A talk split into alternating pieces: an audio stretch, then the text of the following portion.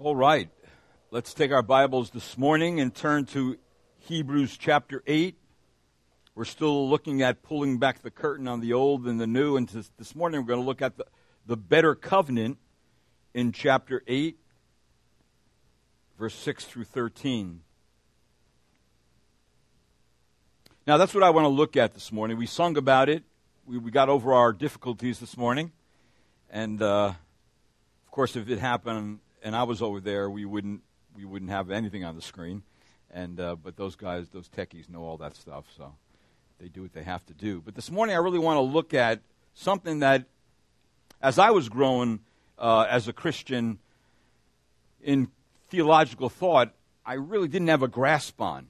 And, and it wasn't for a while that I began to get a grasp on that. And, and it's the very idea, the great biblical idea of the covenant. The covenant. Our text here in Hebrews begins to deal with that very important thought. Look at your Bibles right away. Let's get right to it this morning. We wasted some time here, but let's get right to it. Hebrews chapter 8, verse 6.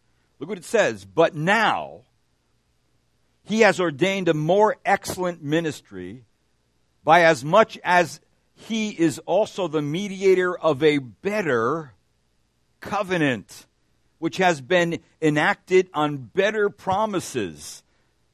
Now, ordinarily, a covenant is an agreement.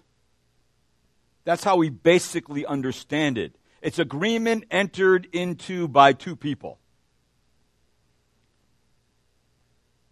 It's usually dependent on conditions. There's usually conditions in the agreement. And usually the two parties then mutually agree all right, this is what we're going to do. Let's make this covenant. Let's make this agreement. And either, if either break the conditions, then the covenant would be null and void. That's how we usually think of covenant. In fact, when you come to the Word of God, it's used in that way several places. Sometimes it's not used in that way. For example, if you go to the Old Testament and if you ask, well, there are two really words for covenant, one in the Old Testament, uh, there's actually three, but two in the New Testament. But when the Old Testament translates the word, it uses a particular word. But the Old Testament word for covenant is berit. It's used for clan alliances. We see that in Genesis. It's used for personal agreements. It's used for legal contracts. It's used for loyal contracts. And the one we're most familiar with, it is used for marriage agreements. Dave and Emma, right? Look, look quickly over to Malachi, the last book in the Old Testament. It gives us a sense there on how it's used, where it says in Malachi chapter 2, in verse number 14, the scriptures tell us, Yet you say, For what reason? Because the Lord has been a witness between you and the wife of your youth, against whom you have dealt treacherously, though she is your companion and the wife by covenant.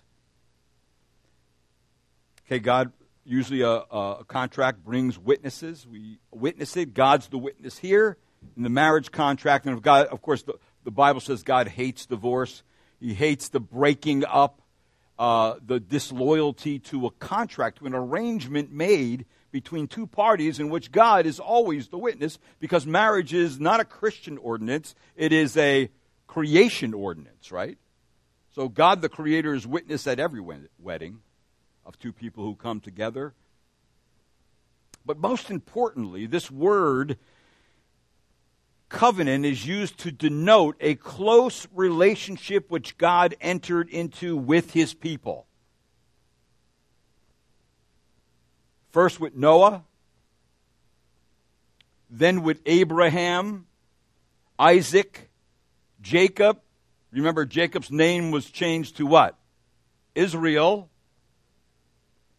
All right, so it would be after Jacob, their, his prosperity, but especially Abraham. Now, again, in understanding this, turn to Leviticus chapter 26 And notice verse 42 to verse 45 in the Old Testament, just to get some sense of it. Leviticus 26 in verse number 42.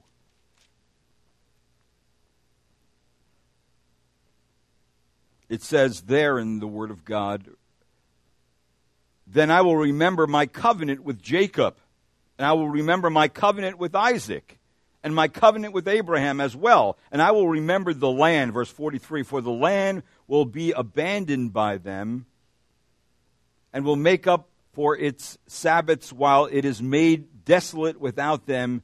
They, they meanwhile, will be making amends for their iniquity because they rejected my ordinance and their soul abhorred my statutes. Yet, in spite of this, when they are in the land of their enemies, I will not reject them, nor will I so abhor them as to destroy them, breaking my covenant with them, for I am the Lord their God. But I will remember for them the covenant with their ancestors, whom I brought out of the land of Egypt in the sight of the nations, that I might be their God, and I am the Lord. So in the Old Testament, we see that this agreement that God made was an agreement between himself and people and nations. Of course, after Jacob, God made a covenant with Moses and the people of Israel. Now, that was, of course, the Mosaic covenant. And by this last covenant that the Israelites have, or this old covenant, remember the old and the new, this old covenant that God had given him, it was a covenant of agreement. The people were bound to obey God's will as expressed in the Mosaic law. They were bound by that. He promises them as God his protection and blessing on them if they obey him. And if they don't obey him, he threatens trans- the transgressors the severest of punishments, and instead of bringing blessing on them, he brings what on them? Cursing, right? So it was this agreement that God says, This is what I want you to do, all right? And of course, when, when God brings that before the people, then the people would affirm that, agree to it, and then do what God says. That's how it was designed. That's how the Mosaic law was designed. Now, when you get to the New Testament, though, in the book of Hebrews here, the New Testament also uses a word for covenant, and it's the word diatheke. Now, I want you to listen to that word because the, the regular word used in the New Testament for covenant is sunatheke. Sun. All right, we get the word synagogue, synagogue, together with. Synonym, a word that is like another word.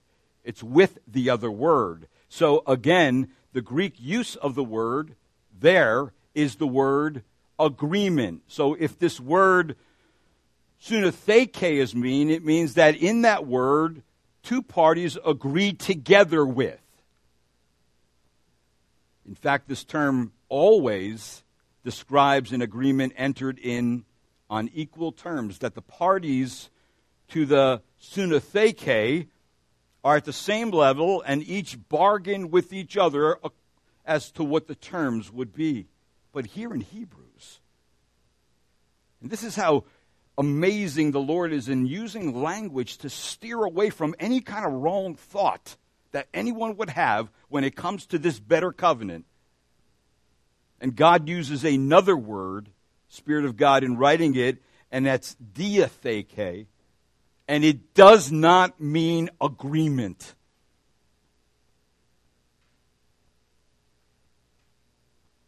You know what it means? It means a will. A will. Like a last will and testimony. Like the wills you and I are supposed to have right? We always say we're going to get one, but we never do, right? And then it's too late. All right, a will is, is an important document, no doubt about it. The conditions of a will are not made on equal terms. They are made entirely by one person. Legal terms is that person is the testator. And the other party cannot alter the terms, but can only accept or refuse the terms which usually inc- includes inheritance. Now, again, to get a sense, look at Hebrews chapter 9, verse 15. It says this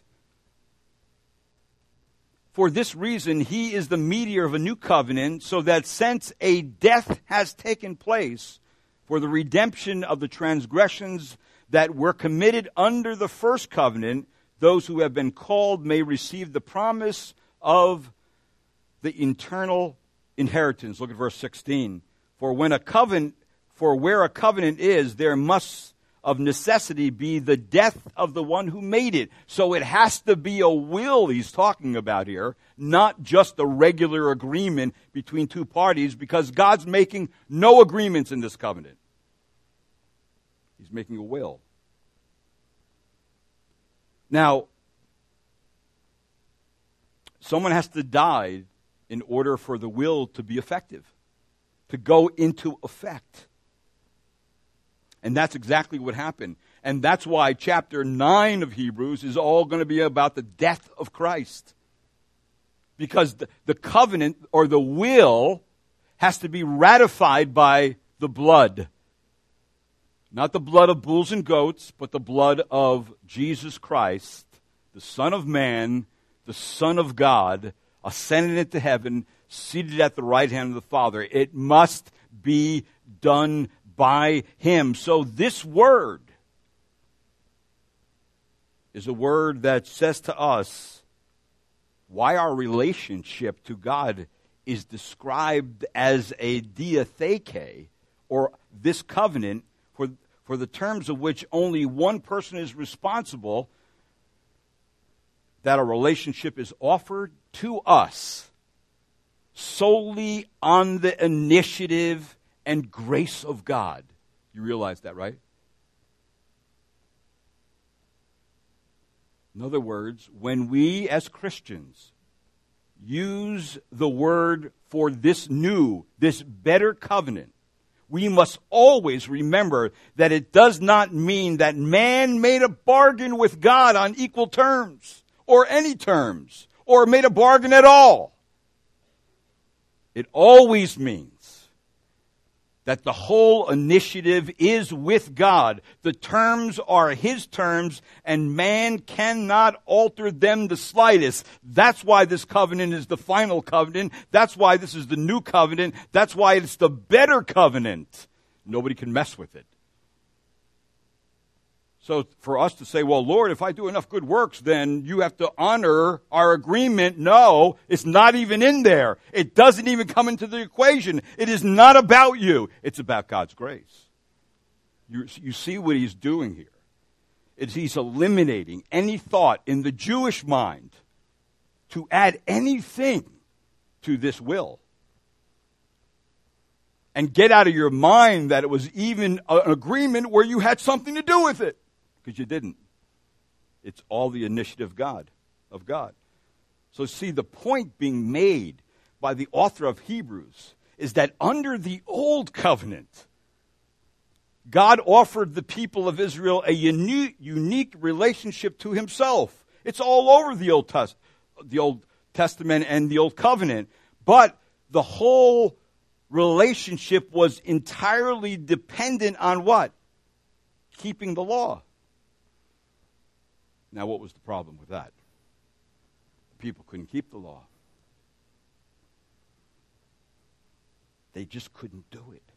In fact, let's turn back to Exodus, and I want you to, to I want you to see when God gave the terms of the uh, Old Testament agreement, how the people accepted the conditions that God offered them. And it's, it's recorded right in Exodus chapter 24. I was reading this the other day, and I says, wow, that's amazing uh, that it's so clear in here that the people understood it clearly what God was saying, but of course they had no ability to keep it. Even if they desired in their heart to keep it, they had no ability inside of themselves to keep it. They could not keep the law. The law kept condemning them and condemning them. And they kept offering sacrifices and offering sacrifices, and they would be made right with God, and then they kept sinning and offering sacrifices, and it was that cycle going on. But look at Exodus chapter 24. This is what the terms were, verse number 1. It says, Then he said to Moses, Come up to the Lord, you and Aaron, Nadab and Abihu, and 70 elders of Israel, you shall worship at a distance. Moses alone, however, shall come near to the Lord, but they shall not come near, nor shall the people come up with him. Then Moses came and recounted to the people all the words of the Lord and all the ordinances, and all the people answered with one voice, All the words which the Lord had spoken, we will do. Right? Look at verse 4. Moses wrote down all the words of the Lord. Then he arose early in the morning, built an altar at the foot of the mountain with twelve pillars for the twelve tribes of Israel. He sent young men of the sons of Israel, and they offered burnt offerings and sacrificed young bulls as peace offerings to the Lord. Moses took half the blood and put it in a basin, and the other half of the blood he sprinkled on the altar. Then he took the book of the covenant, the agreement God had with this nation of Israel. He read it in the hearing of the people. Why did he do that? So they would be able to agree to the conditions, right? And then notice what it says all the Lord had spoken, we will do in verse 7, and we will be obedient. So Moses took the blood and sprinkled it on the people and said, Behold, the blood of the covenant which, which the Lord has made with you in accordance with all these words. So you see that the, even the Old Testament covenant had to be ratified by blood. And this is the only time in Scripture that you see the people being sprinkled on, the book being sprinkled with the blood, everything being sealed, because if there's conditions in the contract, in the covenant, and the people break them, what happens? They break the covenant. They break the agreement. And if they break the agreement, what happens? Cursing comes. So, see, here, the argument that the old covenant is done away with in this chapter 8 of Hebrews is because Jesus has brought in the new covenant, a better one, one that can provide for the people a permanent relationship with God. Look at verse 7 of Hebrews chapter 8. And if that first covenant had been faultless, there would have been no occasion sought for a second. If the first covenant did what it was supposed to do, if people could obey the law and they had the ability to obey the law, you wouldn't need a second covenant. Christ wouldn't have to come into the world to die on the cross. The first covenant would have made people right with God, ushered them into God's presence, and it would have been done. But that did not happen. Why? Because the people broke the covenant. And if the people break the covenant, then the covenant's broken. The conditions now are put in place. And the condition was that of, of uh, cursing. That's why when you see God raising up the Assyrian nation in the Old Testament and coming against Israel. Why was it? Because they broke the covenant, they slipped into idolatry, and God raised up this nation to discipline them. Then he raises up the nation of Babylon, the Babylonian nation. They come against, and the same thing happens, and all the Jews are scattered all over the place. And for what reason? They broke the covenant. They had no more relationship with God. So, see, that's what's going on here. And this word makes sure that we don't miss that point. But let me just give you some more information about the covenants. Covenants can be distinguished in several different ways in the Word of God. It can be distinguished first by participation.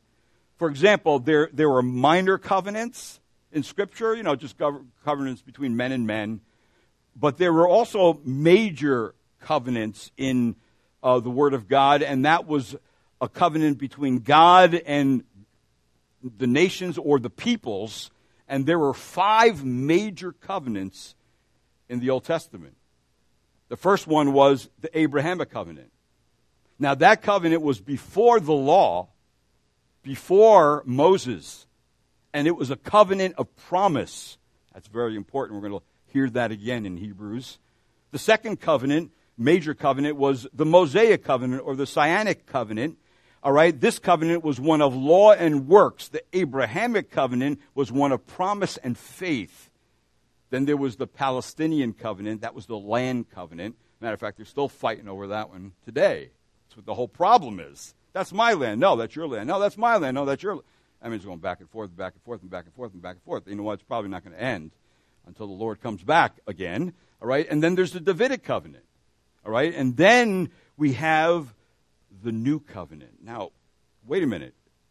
The new covenant is in the Old Testament? Yeah. The new covenant's in the Old Testament. Well, where is it?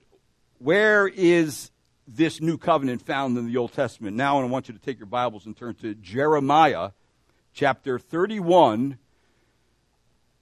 verse 31 to 34, because this is the new covenant. And remember, this covenant comes from the mouth of a prophet. At, when Jeremiah spoke this covenant, the people were in bondage. They were scattered. So what does God do with, the, with a prophet? God speaks to the need of the people through the mouth of the prophet. And what did the people need? They needed to know that God was going to do something great over here. That's what they needed to know. Because they knew while they're in bondage, know why the reason why we're in bondage as the nation of Israel? Because we didn't keep God's agreement. We broke it and now we're suffering for it. Because God's a just God, and so the justice of God has to be poured out on people who break his covenant, right? And so now they're in exile. They're being persecuted and being scattered all over the place by other nations. And now here Jeremiah steps up and he gives the people hope. And he tells about, you know what? God is going to do something great over here, and you're included in it. You may not live to see it, but you're included in it. And look what he says Jeremiah chapter 31, verse 31. Behold, the days are coming, declares the Lord, when I will make a new covenant with the house of Israel and with the house of Judah. Remember, Israel and Judah were now a divided kingdom at this time. They weren't together, they were actually enemies. Verse 32 Not like the covenant which I made with their fathers in the day I took them by the hand to bring them out of the land of Egypt, my covenant which they broke all, although I was a husband to them, declares the Lord, but this covenant is the covenant which I will make with the house of Israel after those days, declares the Lord. I will put my law within them, and on their heart I will write it, and I will be their God, and they shall be my people. They will not teach again each man his neighbor and each man his brother, saying, Know the Lord, for they will all know me, from the least of them to the greatest of them, declares the Lord. For I will forgive their iniquity and their sin I will remember no more. Brethren, that is a message of encouragement.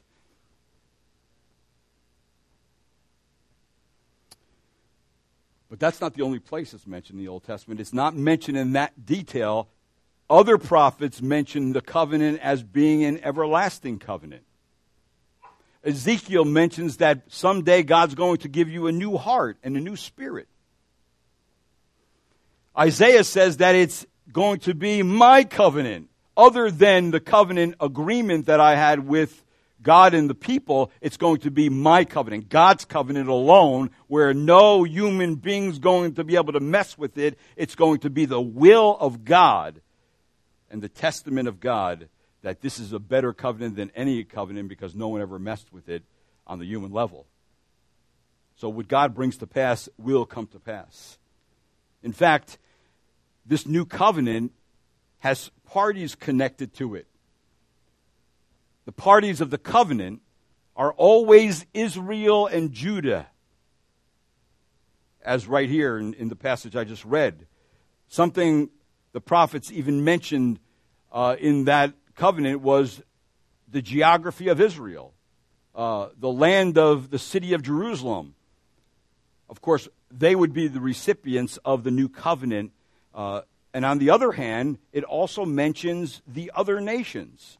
For Isaiah says that this new covenant has a trickle down effect that benefits the Gentiles. Isaiah tells us in chapter 56 Yet others will gather them to those already gathered. Those already gathered are going to be, of course, under the covenant.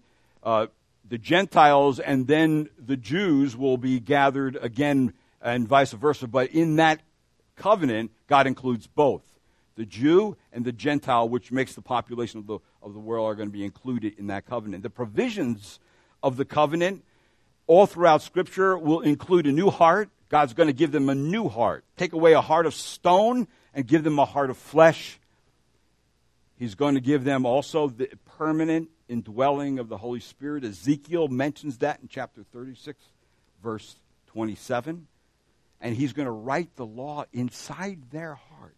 See, this is what was not in the Old Covenant. This becomes completely important. And the fulfillment of the New Covenant, from an Old Testament perspective, involved two parties God, and on the other hand, Israel and Judah, as already mentioned. And according to the Old Testament, the fulfillment of the new covenant will take place when Israel is spiritually alive.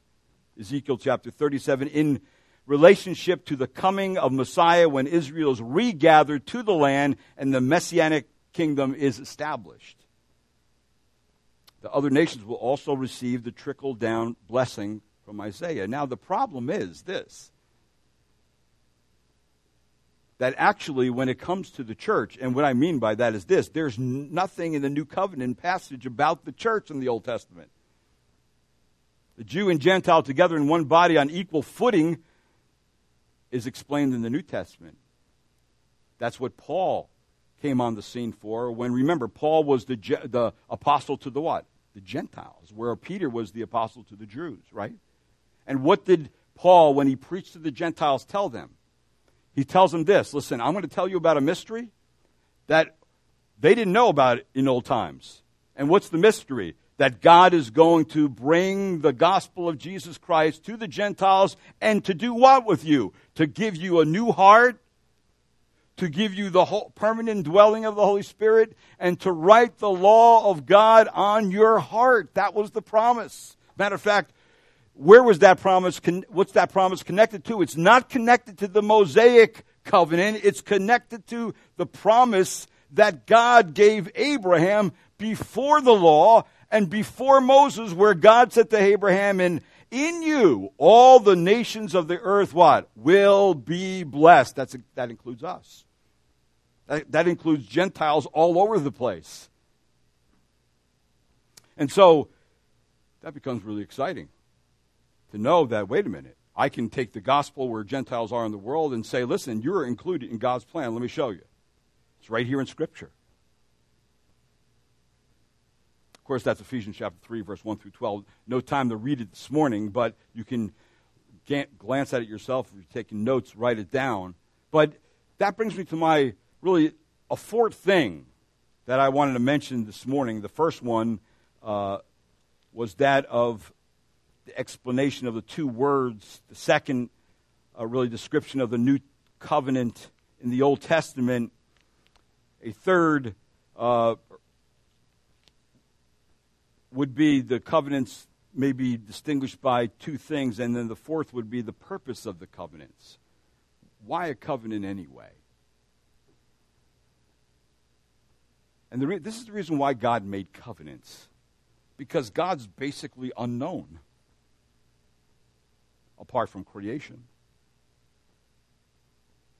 How do I know God would ever could ever tell the truth or God could ever make an agreement with men or God could make a will that includes me? How would I ever know that unless God leaked it out? See, God is basically unknown and for this reason mankind cannot enter into a relationship with him. However, God has undertaken a program of self revelation. That's called the Bible, right? The Bible is a book about God and what God has done and who God is and what God is like and what God requires. And you, you know what? It's not a God who's way out there and we don't know who he is and we can't figure anything out. He's a God near to us. He's a God who's actually written a book to us and tells us if you want to know who I am in specific detail, read my revelation. And I will tell you everything you need to know. And the most important thing I will tell you is how you, a sinner, unholy, ungodly, heading to hell because I'm a just God, can be accepted into my kingdom and be one of my children. See, so God has undertaken a program of self revelation. Thus, the purpose of the covenant is to reveal God so that there may be a relationship. That's the whole reason. The instrument of self revelation began with Israel, where God told Israel, I will take you for my people, and I will be your God, and you shall know that I am the Lord your God who brought you out from under the burden of the Egyptians. See, that's what God told the people. I'm going to have a relationship with you. This is how this relationship happens. This is who I am. Here's the conditions of that relationship. If you break them, this is because I'm a just God, this is what's going to happen. And it was all out there. But of course, remember, they kept breaking the conditions of the covenant and severed their relationship with God. Now, man today is still he still cannot have a relationship with God.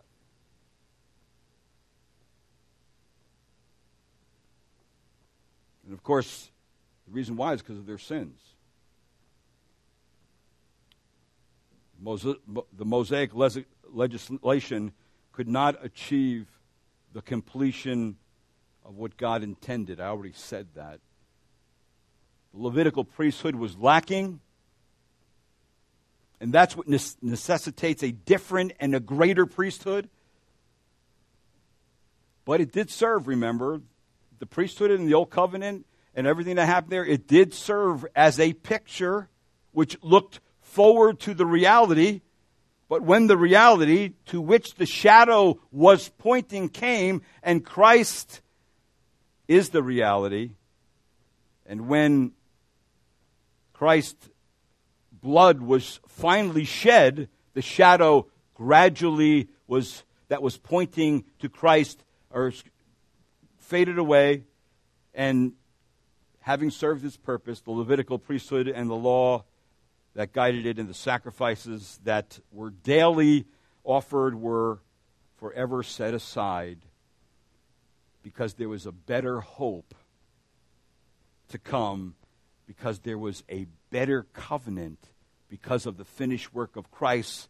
So then, Jesus can do what the old priesthood could never. He can give us access to God by faith through His grace. Isn't that not what it says in Ephesians? When we read it, it's including those thoughts in there. For by grace you have been saved through faith, and that not of yourselves. You can't add to this will. You can't add your works. There's nothing you can give whatsoever. It is a gift of God, not a result of works, so no one will boast. So when we do boast, what do we boast of? It was always God's initiative alone to save his people. They could have added nothing to it at any point in the process. All they could do, and even this is a gift, is believe it by faith. And that was God's gift to them and to us. So, I say all that to look at our text this morning in verse number 8. But I will not be there long. I just want to give you exactly what Jeremiah said that this becomes the foundation of the better covenant. And so back to Hebrews, look at chapter 8, verse number 8. This better covenant is better, first of all, in quality. It says, for, verse number 8, for finding fault with them, he says, Behold, days are coming, says the Lord, when I'll effect a new covenant with the house of Israel and with the house of Judah. Now, there are two words used for new. One means simply new in point of time, uh, new in the point of time. But a second word, which is employed here, is kainos, which means new in the point of time, and it is added to that new in point of quality. That this new covenant is so different in its quality than the old. The old could no longer stand up to it when set alongside of it. So the old covenant was imperfect, it was powerless to provide men with the power to meet the requirements. It could never do that. It never had the ability to provide men to meet the requirements of the covenant. And then, of course, it became obsolete. Look at verse number 9 of chapter 8 not like the covenant which I made with their fathers on the day when I took them by the hand to lead them out of the land of Egypt. Notice what it says here. For they did not continue in my covenant. And because they didn't continue, what was God's response? And I did not care for them, says the Lord. I didn't provide for them when they broke the covenant. The relationship was severed. All right? So it was a better covenant in its quality, what it was able to accomplish for those who believed by faith. Secondly, in verse number 8, it was better in capacity. Look what it says. For finding fault with them, he says, Behold, days are coming, says the Lord, when I will effect a new covenant with the house of Israel and with the house of Judah. These are two houses that were totally enemies with one another. In this covenant, God unites old enemies.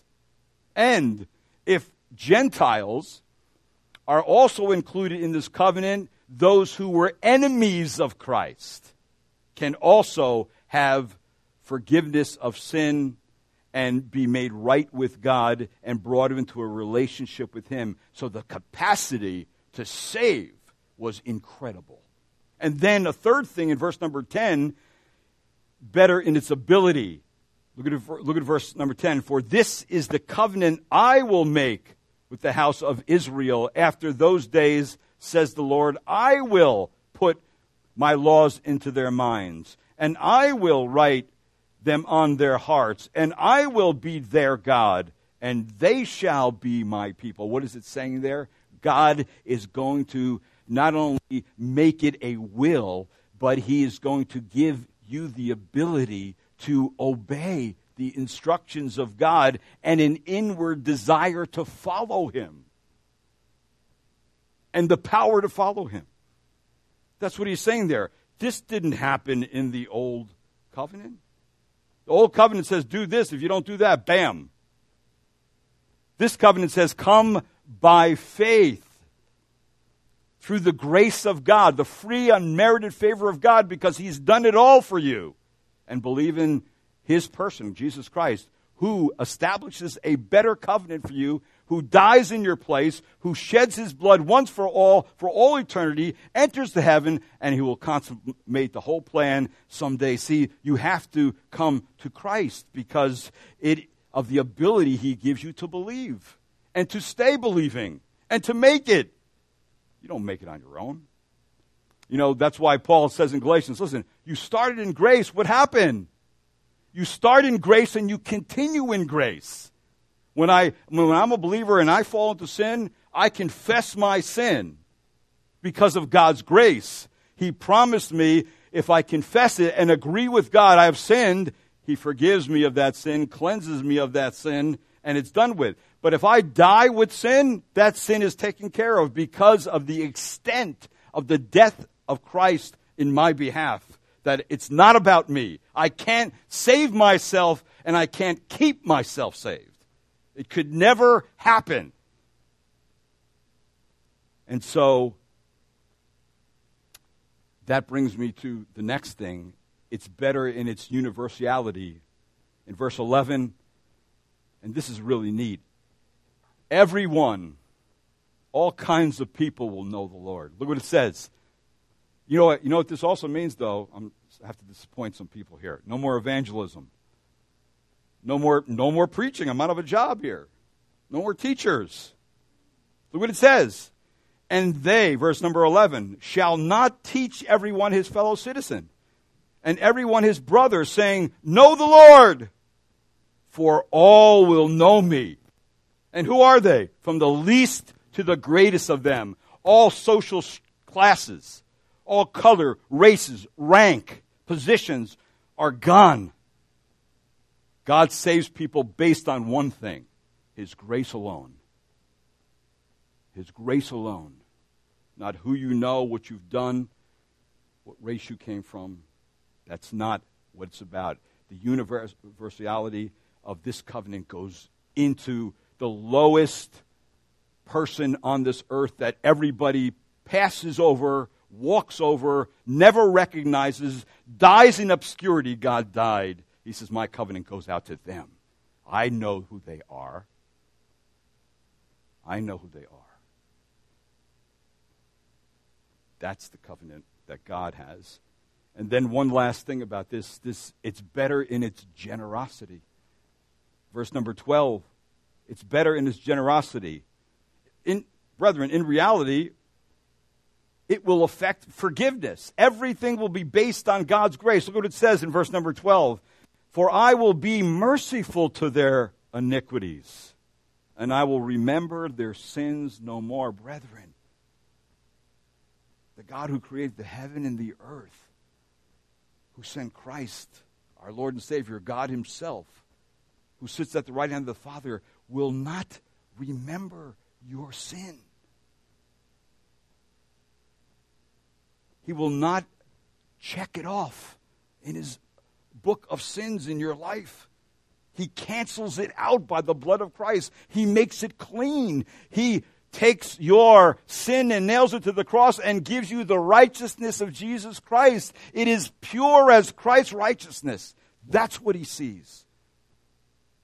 See, it's a better covenant because of his incredible generosity to us. Do we deserve any of it? No, we never would have. We never will. That's not the point.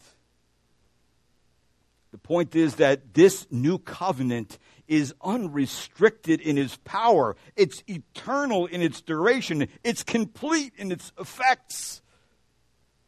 The old covenant was limited, it was temporary, it was partial, and if you disobeyed, you were condemned under it. And that was it.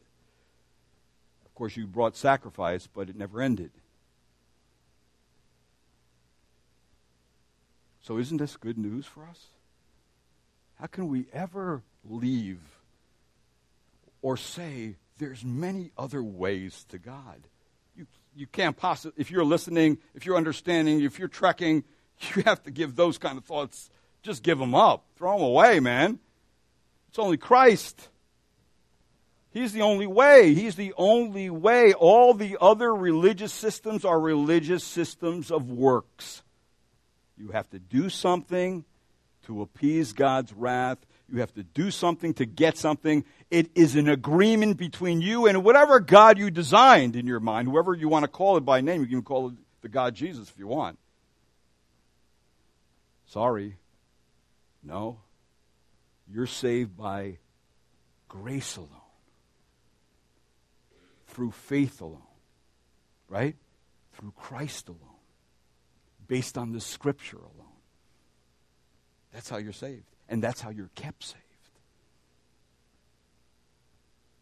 And not only that, God says, listen, the basis of this new covenant is my blood when we come to the Lord's table, what do we say? In the same way they took the cup and after they had eaten, saying, The cup This cup which was poured out for you is the new covenant in my blood. Hopefully, you'll take on a better meaning now when we meet for the Lord's table. The uh, inauguration of this new covenant is it was with the death of Christ for the forgiveness of sin. It was the outpouring of the Holy Spirit on the day of, of Pentecost. That all was included there. The main feature of the new covenant is definitely the promise of the Holy Spirit. Says it all over the book of Acts. And here, right even here, the writer of Hebrews convinces, he's convincing the Jews that through the new covenant they had a better mediator than Moses in Christ Jesus. And he also plainly explains that the new covenant has replaced the old covenant. That's why it says in verse number 13, which he ends this portion with, look what he says. When he said, a new covenant, he has made the first obsolete but whatever is becoming obsolete and growing old is ready to disappear. Now, again, this could be most likely because Hebrews was written in 68 67, prior to the destruction of the temple uh, in 70 AD, so things were still going on. So he's kind of saying here listen, something's ready to disappear. What is it going to be? Your whole sacrificial system, your whole priesthood is going to be gone. God's going to take it and rip it from you. And when did that happen? when Jesus died on the cross, what happened in between the holy and the holies, or holy of holies? The curtain was what? Ripped in two. The thing that blocked the priest from going into the presence of God once a year in behalf of the people now was ripped open by God when Christ died on the cross because that was the ratification of the covenant. No longer did a man have to go through a priest and bring sacrifices. He comes now directly to Jesus Christ. Jesus Christ plows away right into the presence of God and he brings us with him. That's what he does. Well, it says here in Scripture the Mosaic law came to an end. And if anybody's trying to resurrect it again, they don't understand this what's going on here in this passage. And do you know what in reality? You know what the New Testament is? The New Testament is actually a manual on how to live a Christian life under the new covenant. Not under the old covenant, the law, under the new covenant, which includes the law of Christ. You ever hear that term? The law of Christ. I'm not under the Mosaic law, I'm under the law of Christ. What's that? We're going to look at that. Not this morning, though. So, what do we have? We Christians have a better covenant solely based on God's grace. We did not make an arrangement with God in which we bargained with God on equal terms. No. Also, the new covenant always means that the old, the whole initiative is with God. The terms are His, and we cannot alter them in the slightest. And then finally, Jesus brought in the new covenant. He brought in a better one, and I can say this a final one. There's no other covenants that are coming. He's done it all. He provided a new and permanent relationship with us, uh, us and God. He ratified it with his own death, the shedding of his blood. And now we have complete forgiveness of sins. We have complete access to God through Jesus Christ, our Lord and Savior. All I can say is, Amen. Thank you, Jesus. Let's pray.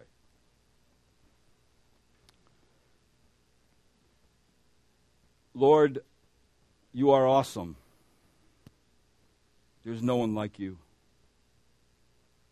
And Lord, the Word of God itself is awesome. Who could have thought of this? Who could have written these things down? What man could have had such a plan.